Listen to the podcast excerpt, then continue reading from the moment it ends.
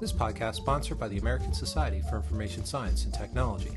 Since 1937, ASIST has been the society for information professionals leading the search for new and better theories, techniques, and technologies to improve access to information.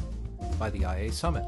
This year, your peers and industry experts spoke about how topics such as social networking, gaming, patterns, tagging, taxonomies, and a wide range of IA tools and techniques help users experience information and by Boxes and Arrows. Since 2001, Boxes and Arrows has been a peer written journal promoting contributors who want to provoke thinking, push limits, and teach a few things along the way. For more events happening all over the world, be sure and check out events.boxesandarrows.com.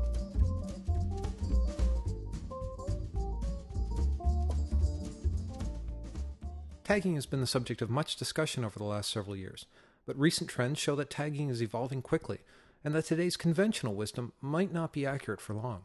nForm's Gene Smith explores five counterintuitive tagging trends that provide a glimpse into the next generation of user generated classification. I hope everyone enjoys the podcast. Cheers. I'm Gene Smith, um, and today I'm going to talk about tagging and uh, specifically five trends that I think are emerging and important uh, in the field.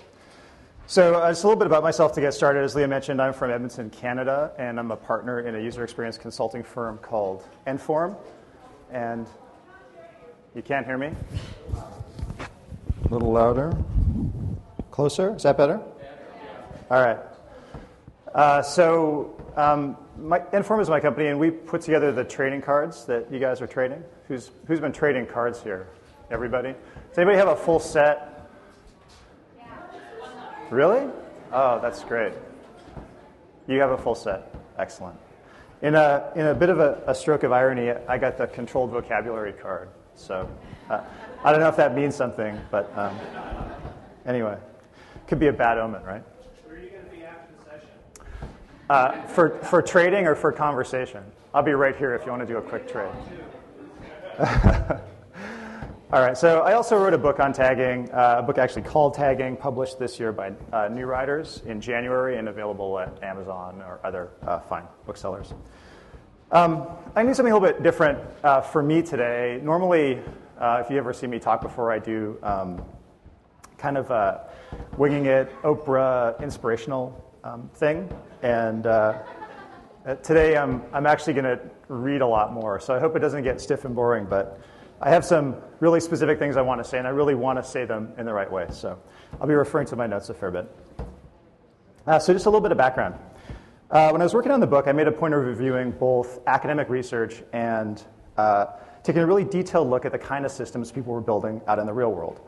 And what I found was that the conventional wisdom on tagging was really being stretched and sometimes broken by these commercial systems. So, when I looked across all of those, That's, that's just how I imagine this uh, session. I'd, I'd, feel a lot more comfortable if we could just keep the lights out. Um, so, looking across these systems, I, I, I, found five trends that I thought were important and that I wanted to talk to you about today. And I think these trends matter because they're expanding our understanding of how tagging systems work, and they're showing us that tagging can be more structured than we first thought, and also uh, that, that tagging systems can take advantage of their communities in some interesting ways. Um, so I know we're all kind of future files here, and we all like uh, looking at trends just for the pleasure of knowing what's coming up. But um, one of the things that looking at these trends does, I think, is it forces us to challenge and change our existing conceptual models. And in the case of tagging, that's important because tagging is a phenomenon that's really been moored to its early definitions, right? So this is a kind of standard conceptual model of a tagging system three parts users who are, are tagging resources, uh, resources that get one or many tags, and kind of uh, users who can be associated with tags as well. So there's a way of finding resources through tags, there's a way of finding users through tags. Um, and this is a model that was developed by analyzing really the first wave of tagging systems, so Delicious and Flickr uh, primarily. And it's a model that I write about in my book, and I think it's an important model. Uh, but it's also good to think about how the, this model came to be. And uh, one of the reasons that we have this model is because both Flickr and Delicious uh, were early providers of APIs into their data. So there was a lot of people who could uh, build services on top of those platforms, but they're also the source of a lot of academic research. And that research has been uh, critical for understanding of tagging systems, and, a lot of it is the source of models like these, right? But because Flickr and Delicious were so popular and so well designed, uh, we started to think that they represented all tagging systems. Um, and you know, they're really just the first wave, and they really haven't changed much since 2005, at least not as far as tagging is concerned. Last year, there was this uh, uh, sort of spate of blog posts about the stale state of tagging, and, and I think many people, uh, including myself, uh, had our reference point set to uh, Delicious and Flickr, and we missed out on all of the innovation that was happening out there. And there's actually been a lot of it, and some of it's closing the gap between what we might call more traditional information structures and the emergent structures that we saw in things like Delicious. And other innovations that I'm going to talk a little bit about take off in whole new directions that are unrelated to classification at all. So today we're going to talk about these five trends, and I think they matter because they show that tagging is evolving, and um, they show that tagging is just as interesting now as it was during that first wave. And I know that if you've been to past summits, uh, particularly 2006, you there probably had a bit of tagging overkill. So you might be a bit skeptical about uh, the stuff that I'm saying. But uh, anyway, I think you'll be interested to see what, uh, uh, see what the examples are. So these are the five trends. Um, a market demand for more structure in tags uh, is the first one. The second one is um, auto-manual folksonomies that combine algorithmic and manual approaches to create different results. Third one is systems that start to leverage communities to augment their tagging systems. The fourth one is the emergence of these integrated systems that really force us to rethink the concept of pace layering. If you don't know what pace layering is, I'll explain it later. Um, but uh, essentially, the idea is, in pace layering is that, is that tags are seen as this fast, cheap, and out of control form of metadata, but we're seeing new systems come out that are really pushing tags to uh, more durable levels. And then finally, uh, sparking innovation by uh, architecting your tagging system in the right way. And these, tags, uh, these trends aren't really discrete and standalone. In fact, they blend together uh, throughout all the examples that I show here. And uh, I think, you know, combined, they indicate that tagging is going off in whole new directions that, that are quite different from what we saw in the first wave systems.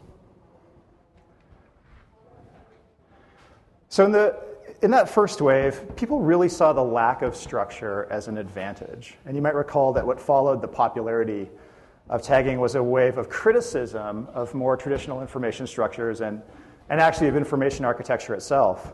And uh, things like taxonomies and control vocabularies were uh, drubbed, they were too, too restrictive, they were slow to adapt, they were inefficient.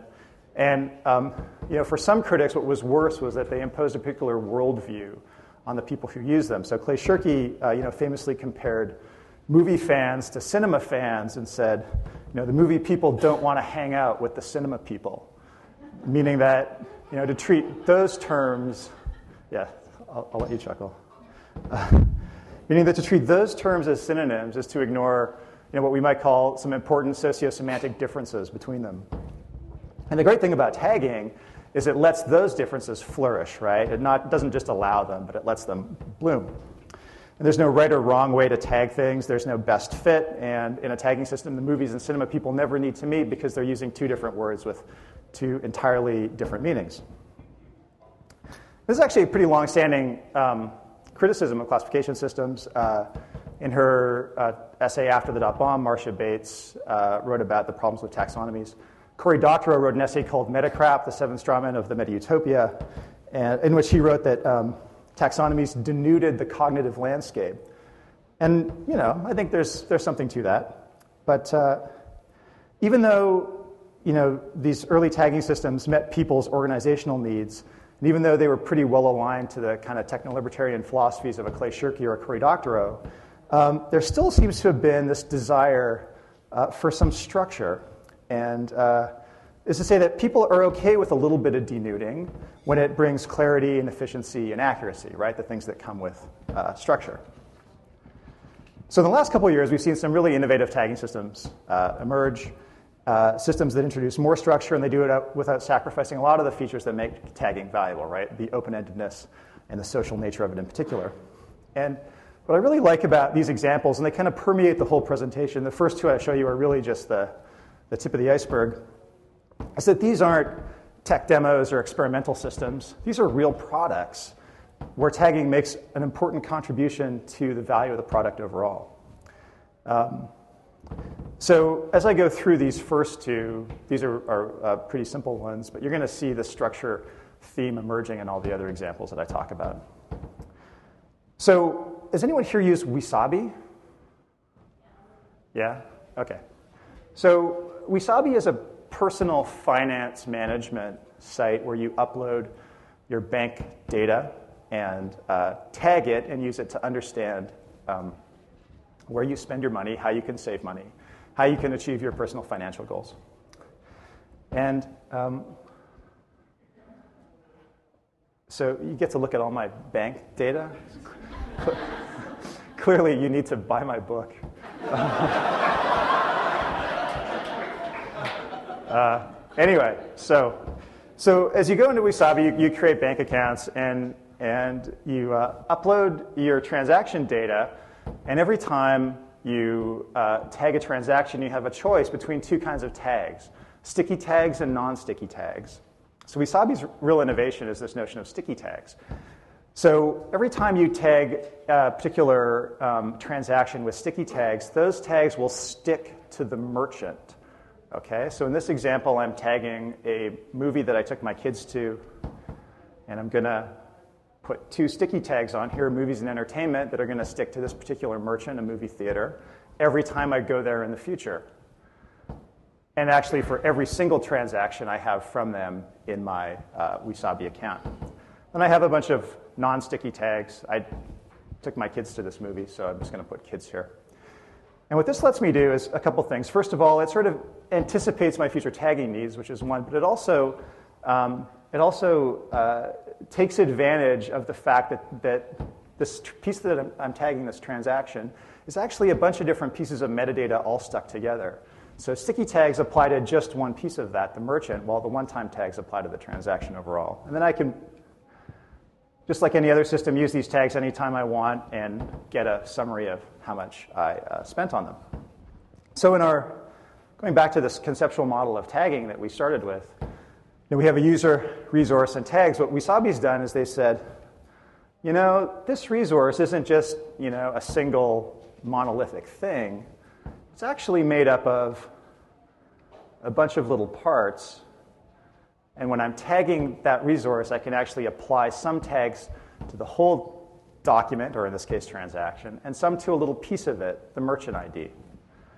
This is an idea, actually, that, that was uh, sort of first proposed by Tom Coates in 2005 called, um, called it Bubble Up Folksonomies. And the idea was that when you're tagging really specific things, in this case, he's showing songs, um, you can bubble up some of those tags to higher level elements in the sort of natural order of, uh, in this case, music artists, but it applies to transactions and merchants as well.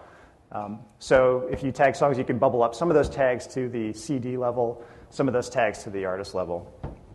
So at any particular level, you can get the benefit of the tagging that happens at lower levels. So it's pretty interesting stuff, and, and the you know, sort of starting point for the emergence of some more structure in tagging without really compromising the sort of simple way that tagging works.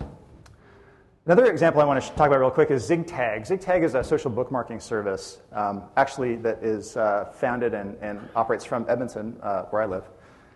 And uh, what ZigTag's done is introduce semantic tags. So, what are semantic tags? Well, if I'm bookmarking a page, this works through a Firefox browser plugin. If I'm bookmarking a page and I type, say, IA, it brings up a list of all of the different things that could be IA, so Indian Army, Internal Affairs, International Academy, Iraqi Airways, international artists. There's lots of different things that can be IA. But it also lets me pick the one that I mean, information architecture. And that specific tag gets applied to this resources page. The other thing that, that we, uh, pardon me, ZigTag does is it uh, provides definitions for each of the tags so that you can find out uh, what, you know, if you're not sure if this is the Florida that you mean, and trust me, there are a lot of Floridas, um, you can, you know, look at the definition and make sure that, that your understanding of what the concept is really matches your tag. And so they have over 2 million tags in this system, 2 million concepts defined. How did they do it? That must have taken a lot of work. Not really. they mined Wikipedia. So they got the benefit of all of this user generated structure, all of the definitions created by Wikipedia users, brought it into their system to help make their tags more meaningful. So, a couple of quick examples. We're going to see the structure theme throughout the rest of the presentation. Um, so, I want to switch gears a bit and talk about communities. And uh, communities are important in, in, a couple senses. You know, the accuracy and quality of tags uh, entered into a system are really a product of the community. And you know, if we look at the delicious tag cloud, we can see that community's focus on things like programming, photography, Web 2.0, Google, design, Flash. Um, and uh, you know, we, we really couldn't say that, that these interests are representative of you know, the whole breadth of human knowledge, but they do represent what a particular community is into. Uh, in some cases, though, we're seeing site creators turn to their communities to help improve their tag collections. And the example I want to talk about is LibraryThing. Do we have any LibraryThing uh, users in the house here? Lots. Oh, great. So you guys already know this. Um, so LibraryThing is actually like this, like a hotbed for tag innovation. They do lots of cool things. But the one I want to talk about is um, their combined tags feature. So what uh, LibraryThing lets you do is take any two tags and combine them so they have the same meaning, essentially making them synonyms, right? Just like a synonym ring. And you can do this for any arbitrary number of tags so that a whole bunch of them, like uh, WW2 here, are considered equivalent. And one of them becomes the tag that's used, so the preferred term, basically a user driven controlled vocabulary. This isn't, uh, this isn't monitored by the folks at Library Thing. It's uh, completely done by the users. They don't seed it. Um, and uh, the thing that's incredible about it is there's a lot of uh, noise that's taken out of the system overall just by people making these simple synonyms. You can see in World War II we have, of course, lots of variations on World War II, but also uh, you know, different languages um, represented here in this tag set. Um, so another example here is, is unread. So this whole controlled vocabulary emerges through the activities of LibraryThing users. And it operates in a really wiki like fashion. So any paying member can make two tags equivalent, and any paying member can also separate two tags. So a negotiation has to happen within the community about which tags ought to be considered equivalent and which tags ought to stay different. And um, there's even a, a, really great example. Um, of two tags that seem to be identical humor and humor, right? The American spelling versus the British spelling, which aren't combined because they are seen to hold those sociosemantic differences that are meaningful. So, humor in the American spelling uh, has folks like Jon Stewart, David Sedaris, The Onion, Douglas Adams. British spelling, you know, Douglas Adams, Terry Pratchett, P.G. Wodehouse, Bill Bryson are some of the authors that are, that are represented there. There is overlap, right? But the community has decided that this difference is important, and so it remains. LibraryThing follows this really simple philosophy. Uh, only combine tags that are virtually identical in meaning, okay? Um, but even just, just that uh, you know, allows for a really uh, dramatic drop in noise in useless tags other things, and starts to build an interesting kind of structure that people can get a lot of benefit from. Uh, so, anyway, that's just a little bit of communities. Um, I'm going to move on to this notion of auto manual folksonomies. Uh, so, auto manual, I just made up that word. Um, uh, you know, I like to make up words. I like to stick two words together, make new words. Um, and this is just a, you know, sort of a catch-all term for uh, a combination of approaches where there is some manually created structure, often created by a system owner, information architect, something like that, and a lot of bottom-up, user-driven st- structure built on top of that. So it's just these mixed approaches. And there's actually a number of them that are really interesting. I'm going to focus on um, a couple. Uh, I just want to talk a bit about the rationale for an auto manual approach. I mean, a lot of times tagging is almost a really good solution for you, but not quite, right? It's a little too chaotic. Uh, you, know, you might like the open ended social nature of it, but it's kind of unpredictable. And it may not do exactly what you want. Um, it may not, you, know, you may need to use tags for navigation, and you may have a hard time uh, you know, doing that just with user contributed tags. There may be too much noise. There may be, uh, you know, you may have bad actors and other kinds of problems. So the auto manual approach is a way of imposing some structure but letting the rest bubble up. And I think the best example of this is Etsy. Um, folks know Etsy.com? Has anyone sold anything on Etsy? Yeah? Oh, that's cool. I was going to put my presentation notes up for sale, actually, as I was uh, doing this example. So Etsy is a really interesting case. They're a, like an eBay for handmade items. So knitters, crafters, other people who make these unique one-of-a-kind items go to Etsy and sell them. So imagine you're the Etsy's information architect and you're trying to design navigation for Etsy when they're still kind of in development. How do you design product categories when you don't know what people are going to be submitting and when everything uh, is potentially unique? That's a real challenge, right? And it'd be very easy to get it wrong. And the problem with getting it wrong is, um, you know, first of all, uh, that people can't navigate the site. But second, if you, if you pick the wrong categories, that might limit or, or perhaps prohibit some people from uh, selling the kinds of things that they want to sell. So Etsy's solution was uh, pretty interesting. They, they used tags, but they first defined a set of top level categories that people uh, had to pick. So um, right now, I've gone into Etsy and I'm, I'm going to sell an item, uh, and I'm sort of at the second step. I've already said, well, I'm going to sell my IA Summit presentation notes. I want to put it in the right category. So I get a drop down list and I can make a choice. And I choose uh, geekery because uh, I think that's a good category for this.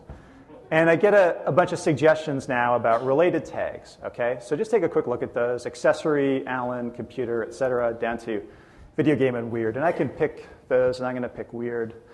Uh, I'm going to add some of my own presentation. I'm also going to pick computer and kitsch. Okay, so I've combined a set of uh, top-level choices with a bunch of my own tags. Let's jump over to Etsy's navigation now. So um, you can see in their category list they have all of those top-level choices. Under Geekery, you see a list of subcategories there. Note that the subcategories are exactly like the related, uh, related tags that I was suggested. So Etsy, through a combination of forced choice and influence, pushes you towards a set of categories, but you're still free to add your own. And when you go into Etsy to uh, navigate these categories, you find that the navigation is actually pretty good. You can move around quite easily. You uh, get a nice breadcrumb trail that actually goes two or three levels deep and uh, you have a bunch of sensible choices for navigation items that aren't really um, uh, polluted with noise. Um, so this is a really great mix of a manual approach to creating navigation with a bunch of user-generated stuff, and it's really appropriate to the problem that this product faces, right? They, they can't ever know what their users are going to upload. Everything's potentially unique, so it's really hard to create categories for that. Um, Another great example is uh, library thing, again, is something called tag mash. Um, so tag mash is this uh, basically like this search feature where you can combine tags to produce a list of books, but you can do more than just combine them. You can also uh, subtract or de-emphasize certain tags, kind of like doing set math. So if you've ever done set theory, you know you can do a union, or you can do an intersection, or you can do a partial union. So tag mash works in much the same way. But the interesting thing is that as a user, you can go in and generate whatever list of books that you want. So here I've just done a couple obvious ones: 20th century and painting. Um, but maybe I maybe I only want to look at the nonfiction, so I'm going to punch out the fiction books, so I just get a list of the nonfiction books. This is all done with with uh, uh, tags added by Library Thing users. So, um, when I was talking to Tim Spalding, the guy who runs Library Thing, uh, he started telling me some really interesting stories about what they were doing with this. And uh, one of the things they've done is they've used this tag mash to emulate Library of Congress subject headings and also the product taxonomy uh, that bookstores like Amazon use, right?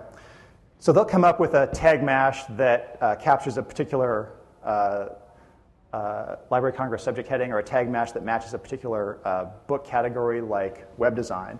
The really interesting thing about that is once you've come up with a match that approximates the books listed in that category, you kind of have a way of evergreening that category, right? As long as users continue to add tags, you can see which books ought to belong in that category. And you can also look for books that are maybe miscategorized.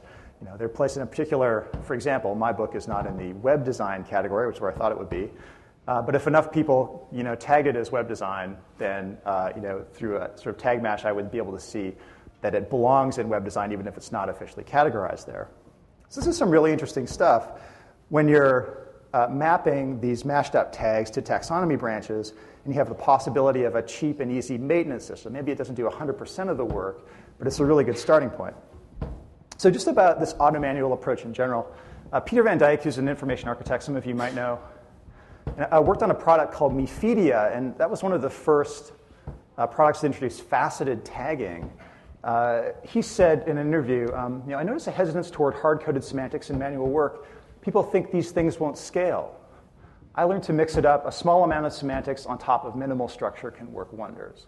I think that's what we're seeing here with people taking this auto manual approach. A little bit of semantics to get it started can really help uh, the tagging system do the work that you need it to do. Okay, so um, talk a bit about pace layers. Um, one of the first ways as IAs that we tried to incorporate tags and folksonomies into our thinking was through the concept of pace layering. Pace layering is this idea who's uh, is developed by Stewart Brand. Stewart Brand was a, uh, actually a keynote speaker at the 2003 IA Summit and um, probably known from the book How Buildings Learn. Uh, also founder of the Global Business Network. Very smart, influential guy. And he had this idea that um, you know, society responds to these forces moving at different speeds. And you know, at, the, at the bottom is nature, which moves very slowly. And then things like culture, which moves a little bit more quickly, all the way up to commerce and fashion, which move very quickly and, and in some cases, you know, fashion probably chaotically. Um, and it was Peter Morville who adapted this idea of information architecture, saying that you know, some kinds of IA are, you know, move more slowly and are, are, consequently more durable. And things like facets and taxonomies and control vocabularies are, are, you know, these slower and more durable layers.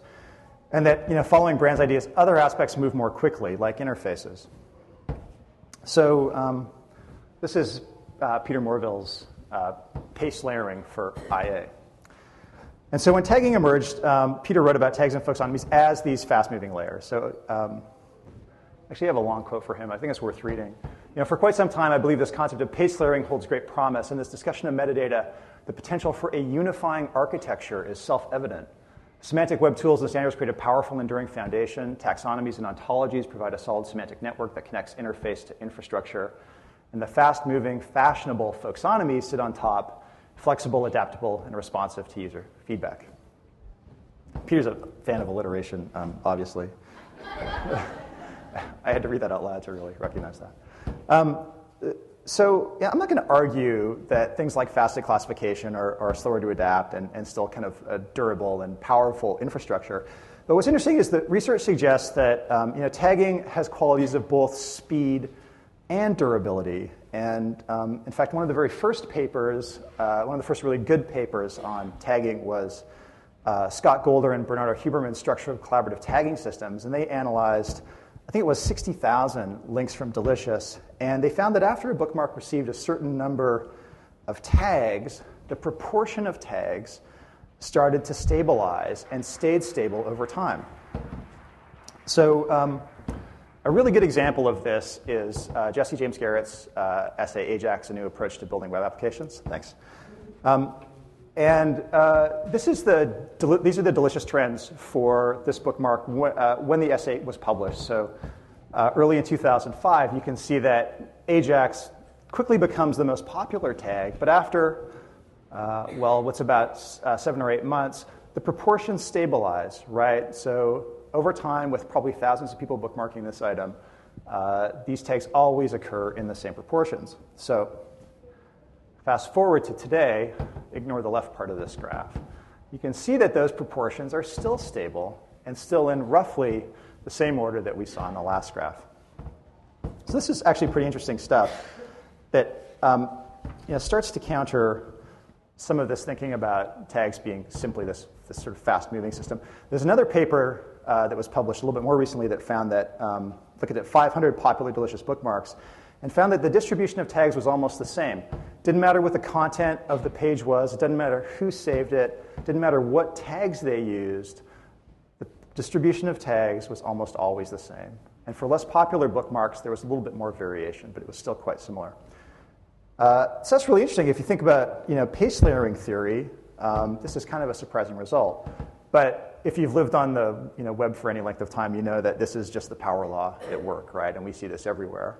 We see this in linking patterns, in blog subscription patterns, and now uh, in tags. It's about as close to a law of nature as we find online.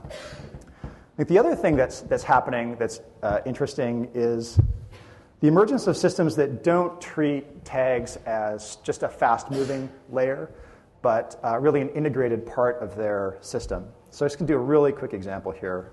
So I'm running out of time. Uh, Buzzillions.com is a product review site.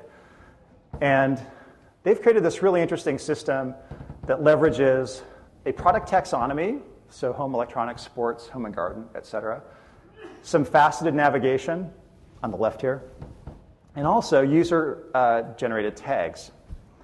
Um, under this buzz guide, you can see these uh, tags here best uses, pros, and cons. And you can use these tags to filter out products. So just point you to the upper uh, right of the screen here. You see my first view, I have 7,000 products I'm looking at. I select a couple of these tags, I filter the list down to 33. Okay, so this is using tags as a way to filter in concert with the product taxonomy and faceted navigation. If I want to go to write a review for one of these shoes, I just want to show you how this works. So they've come up with a pretty innovative system. They've faceted the tags themselves so that when you go to add tags, you have a choice of four different categories you're adding tags in. And those then are used to provide the filters.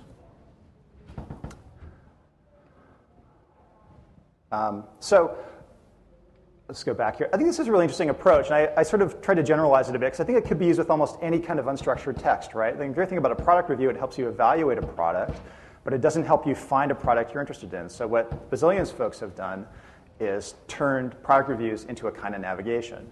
And they did it by first fragmenting unstructured text into tags, faceting those tags into pros, cons, best uses, et cetera, and then using tags to help filter resources and navigation. Okay, last uh, trend. Um, so, sparking innovation, this is a, a, side of the tagging story that's not really told very well or very often. And um, it's really interesting because it doesn't have anything to do with classification. It has to do with the architecture of tagging systems and how people use them. Uh, and um, it's an interesting pattern that's emerged in a number of systems that have just designed themselves in the right way. And I'm going to focus on Flickr um, in this example. So Flickr has two important properties, right? It lets you add any text string as a tag, and then it generates an RSS feed for every single tag that's added. And this is the, fundamentally a very simple, if my slides will, they never build the right way. This is fundamentally a, a very simple database, a very simple read-write system for the web. Okay? So, you know, um, it's pretty basic, but some creative people have been able to do some interesting things with it. And the one story I want to tell you is uh, about this guy, Dan Catt. Dan Catt is a uh, developer who uh, really liked Flickr, is a good photographer, and he thought, you know, I'd really like to be able to put my photographs on maps. So Google Maps is out at the same time. He thought maybe I can mash up Flickr and Google Maps to show my photos uh, on a map where they were taken. So he came up with this system using tags. Really simple. It's three pieces. First, he tagged his photos as geotagged, or, or added a, what I would call a marker tag so that Flickr would generate an RSS feed for all these photos. Then he added two machine tags. Now, machine tags are just regular tags that are in a special format. In this case, geo colon lat equals the latitude the photo was taken at, and geo long equals the longitude the photo was taken at. And uh, with just this simple system, Dan could start to geotag his photos, parse the RSS feed, grab these machine tags, figure out where the actual lat and long values were, and put those photos onto a Google map. In the beginning, it was pretty primitive.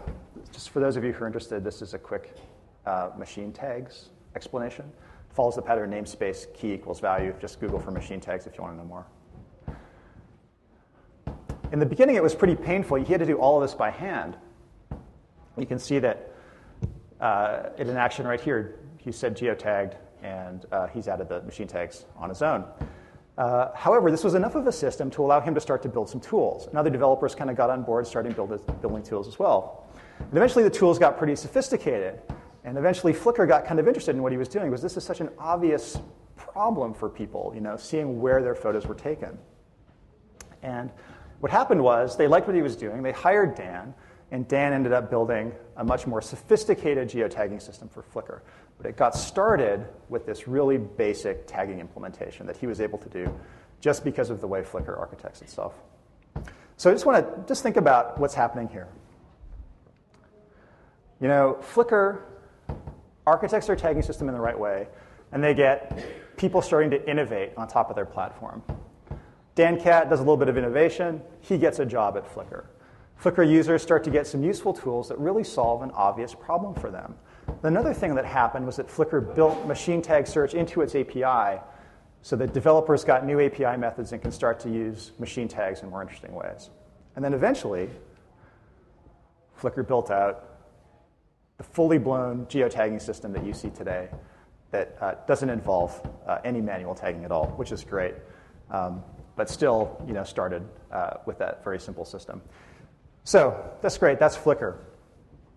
This pattern has actually happened in a bunch of other places. Connotea, which is a social bookmarking application for scientists, uh, has had people building tools on top of it.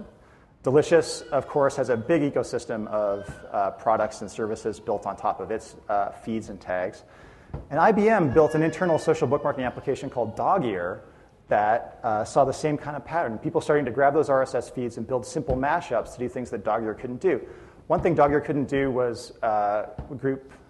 Um, one thing Dogear couldn't do was group resources by work group or by subject area. So people started to tag things with their work group and pull in the RSS feeds into their own uh, workgroup portal. So, time? Time for me to wrap up? Okay. Okay. Can I have one minute? Can I have, can I have two minutes? All right. Um, okay, so just a, a couple of uh, final points here. Um, you know, one of the things that uh, this, this thread that's running its way through this presentation is, is not just about classification, but about the business value of tags. So in the examples that we looked at today, tags are really an essential component of the products. They're not an accessory. They're not a bolted-on feature. They're not a funnel for taxonomy terms. They're a fully realized part of the product. They make the product better. And it's in those cases where we see this innovation happening, right? We see designers and developers pushing their tagging systems in new directions it's not because it's cool or popular, it's because the market really demands it, because it makes the products better.